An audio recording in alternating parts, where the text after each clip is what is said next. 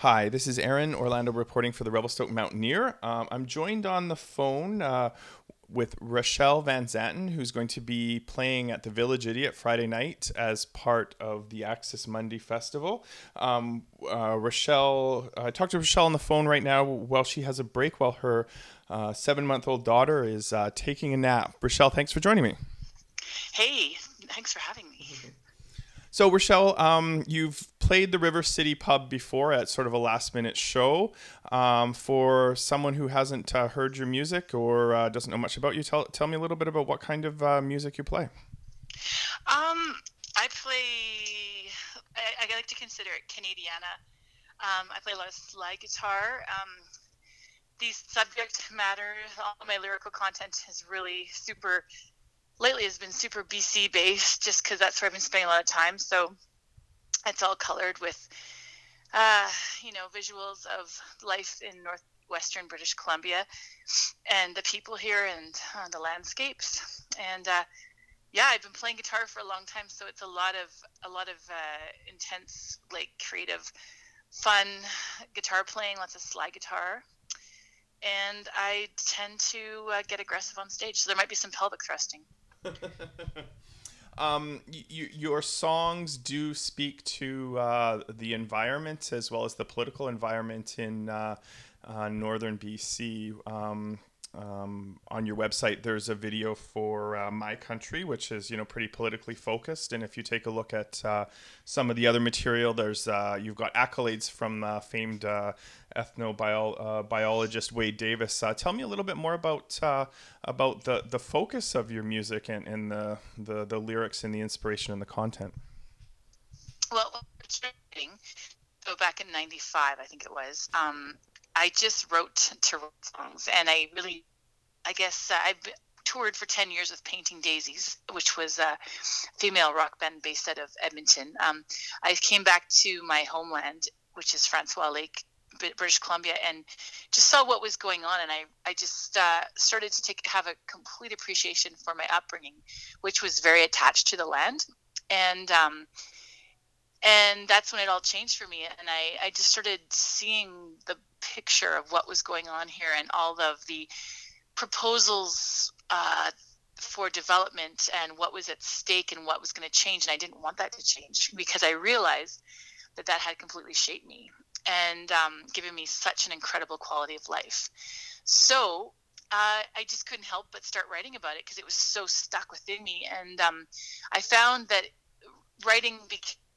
incredible peaceful weapon and it was so effective at reaching the global mass um, i made the video for my country um, up in the headwaters of the Skeena, the Nass, and the Stikine rivers, which is are three of our most pristine salmon-bearing rivers in British Columbia, and um, many many cultures depend on those rivers. And um, and after doing that i just i just couldn't help but write what was truly uh, close to me and uh, just I, I needed uh, to get out all these messages. And so that's that's where it started to get real for me. Like songwriting became truly uh, intense and personal and it required meditation and just being completely genuine. I've noticed you're involved in quite a few different um, um, causes up there. I just watched a video that you narrated uh, related to uh, northern uh, mountain caribou, and and mountain, Car- mountain caribou are a big deal here. The the southern herds. Uh, um, lots of people in Revelstoke are involved in uh, efforts to uh, preserve them. Um, tell me a little bit more about some some of the different. Um, um, um sort of issues you've been involved in and how that manifests itself in your music. Well, I I started with uh, getting involved with the Skeena Watershed Conservation Coalition. So that they're based out of Hazelton. Excuse me, and um, they they kind of just fueled the fire for the rest of it. So uh, they that was uh, you know we made the my country video with them, and them as that group as a support, and then I started getting calls from other people wanting me to do the so for example the narration of the caribou and um, so I tried to channel Lorne Greene because he was my hero back in the 80s um, he was awesome and uh, love I love it. I, I, I guess the big thing is that you know back in the the 90s when I was with Painting Daisies, it was such a focus on the music. There was not really the music was great, but it was all about the visuals. So we had to look good. We had to have the bodies. We had to have the marketing. Uh, they didn't even care. Most of the industry didn't even care that we were great musicians um, and writers. They just cared about the visual they could sell. Whereas, and then I I found my my true way, my true uh, path in music, which was to actually be a social, social activist and environmental activist, um, to to uh, to stand up for for things like our watershed, and our animals, our people, and um, and it just felt so much better than having to you know lose 30 pounds and get a boob job. Um, it was just it it just uh, filled my soul versus sucking it dry. So it was, it, I just knew that was my path was just to, uh, to get involved with people like Wade Davis and and do shows with I just I did a show with him in, in Portland and and it was like the coolest show I've ever done you know like a theater filled with and people that love the earth and want to make it work and so yeah it's much more fulfilling than than having to squeeze into tight pants and make myself look good in front of an audience that perhaps wants something else. um, in in the climate of uh, uh, the election, which is uh, coming up in uh, just over a month right now, um, how, how, does that affect the the kind of performances you give and and uh, the content of your shows? Yeah, no, in a sense, yeah, I I definitely.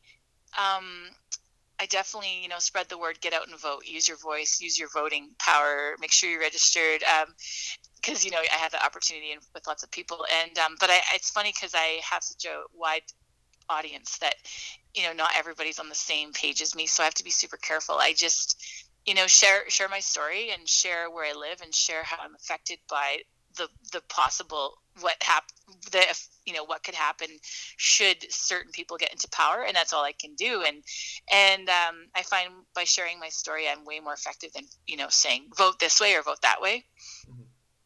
Mm-hmm. So yeah, definitely. Uh, I'm a huge Nathan Cullen fan. He is a very big advocate for uh, for for people, big time for people, and also for the salmon. For he, he's a he does has done wonders up here in northern northwestern British Columbia. Um, he's NDP, of course, and yeah, uh, uh, Nathan Cullen. He's a, a younger NDP and uh, MP. Uh, what is the name of the, of his riding there? Uh, so he is uh, Bulkley, Stikine. Let me think. How far would that go? Like as far as I, I can territory. look it up. yeah, it's I think it's Bulkley, Stikine, or because um, he it's uh, from uh, Lakes District out towards uh, Hazelton, I believe. So mm-hmm. yeah, I'm not sure how far this. I think it's Bulkley, Stikine. Anyways, yeah. Mm-hmm. Mm-hmm but he he's wonderful like he you know he's there for the farmers he's there for the loggers he's there for everybody but he also you know considers the fact that we we uh, have a really incredible guiding uh, tourism salmon culture that needs to be preserved as well and should all these pipelines and big industrial projects get pushed through that's not going to be there anymore. So mm-hmm. he's well aware.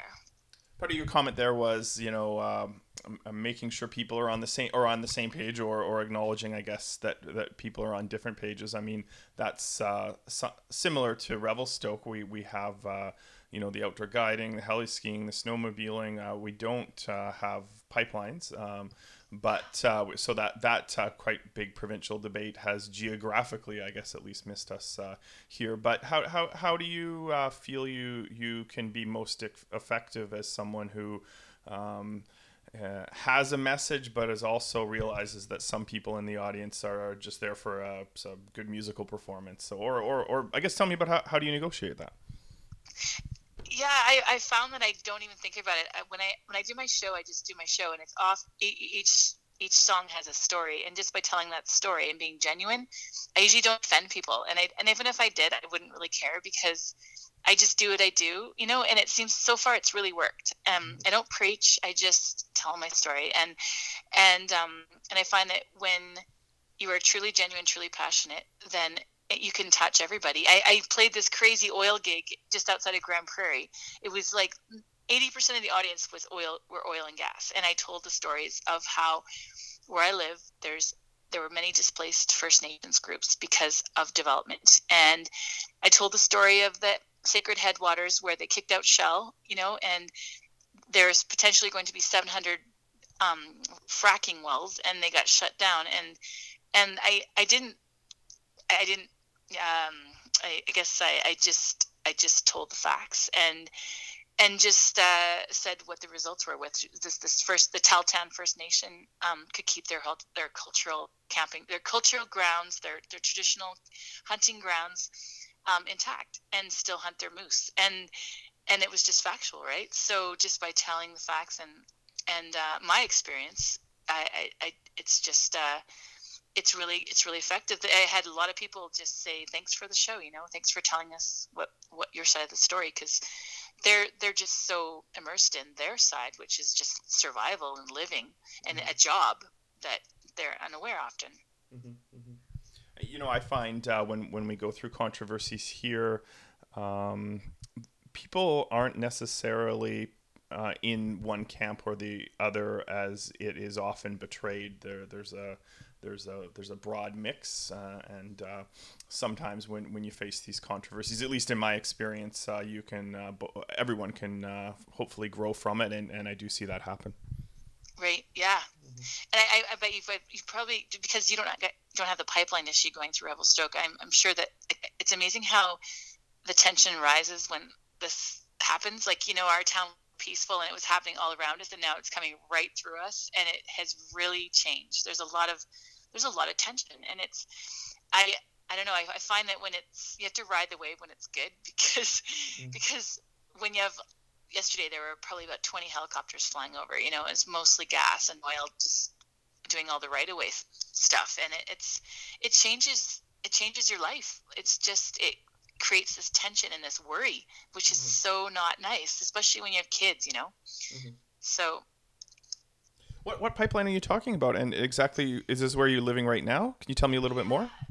Yeah, there's right now. So Enbridge, we're not sure what's happening with Northern Gateway Pipeline and Enbridge because it's kind of sitting duck right now. But um, right now it's it, there's right of ways being mowed down for um, LNG. So there's five different five to six different proposals of gas, so for natural gas pipelines to go through, and one of them goes right behind um, our land and through our grazing lease. So, and within that stretch of uh, I don't even know, maybe eight kilometers, it goes cuts through about 36 different creeks Mm-hmm. So it's huge. It, it's it's and that's where our cattle drink, and those cows eventually feed people. So it it's it's big, right? Mm-hmm. And not to mention those creeks run into our lake where we fish and eat those fish, and it just it goes on and on. So it's it's it's pretty pretty uh, there's a lot of worry and there's a lot of concern amongst some of us and the rest are just like well it's going to go through anyways so we might as well just deal with it you know with that attitude so um, luckily we have really amazing first nations groups that are blockading and they are they're raising their voices they are um, on the Maurice River we have the Unistoten camp which um, there currently there's huge uh, conflict with between them and the RCMP because that's their where their traditional camp is, and that's where the Enbridge pipeline is supposed to go through, as well as the L- an LNG pipeline, Trans Canada. So um, their their entire way of life is being threatened, and they're just being bullied. It's it's just crazy, you know. And and um, but they're standing strong and they're holding their blockade, and um, so we're trying to support them as as the other huge. Rochelle, you're um, famous for spending uh, over a decade, more well over a decade on the road uh, touring. Um, now you have two young children, and uh, I understand uh, uh, uh, that I'm guessing that means a, a, more domestic lifestyle in, in the past couple of years. And, and you were telling me earlier you have a, a new project that's somewhat related that to that. Can you tell me a little bit more? Yeah, well, I guess I was on the road hardcore for about 17 years, which is weird because I just think I'm not that old. but I started young, and um, and then I kind of snapped around 2008. I com- okay, can you hear me? Yeah, that's better. Okay, I'm on solar power, so I have to. Oh no. It's a bizarre existence. Okay. Um, well, I won't yeah. keep you, but maybe tell me about your new project. Okay, sorry. So, anyways, yes. So I snapped 2008, and then I uh, started. I started uh, homesteading again, and which was great. I needed it so bad, and raising kids, and now I'm. You know, all my music's really been been inspired by my children, and and so that's this new children's album um, is uh, being written. I've probably probably last year I've been writing those songs, and it's it's due to be recorded next spring and then out for the summer festivals. So there'll be a new uh, RVZ children's album album out for 2016. Do you know what it's going to be called? I think it's going to be called Go Fish. And what what is what's it going to be about?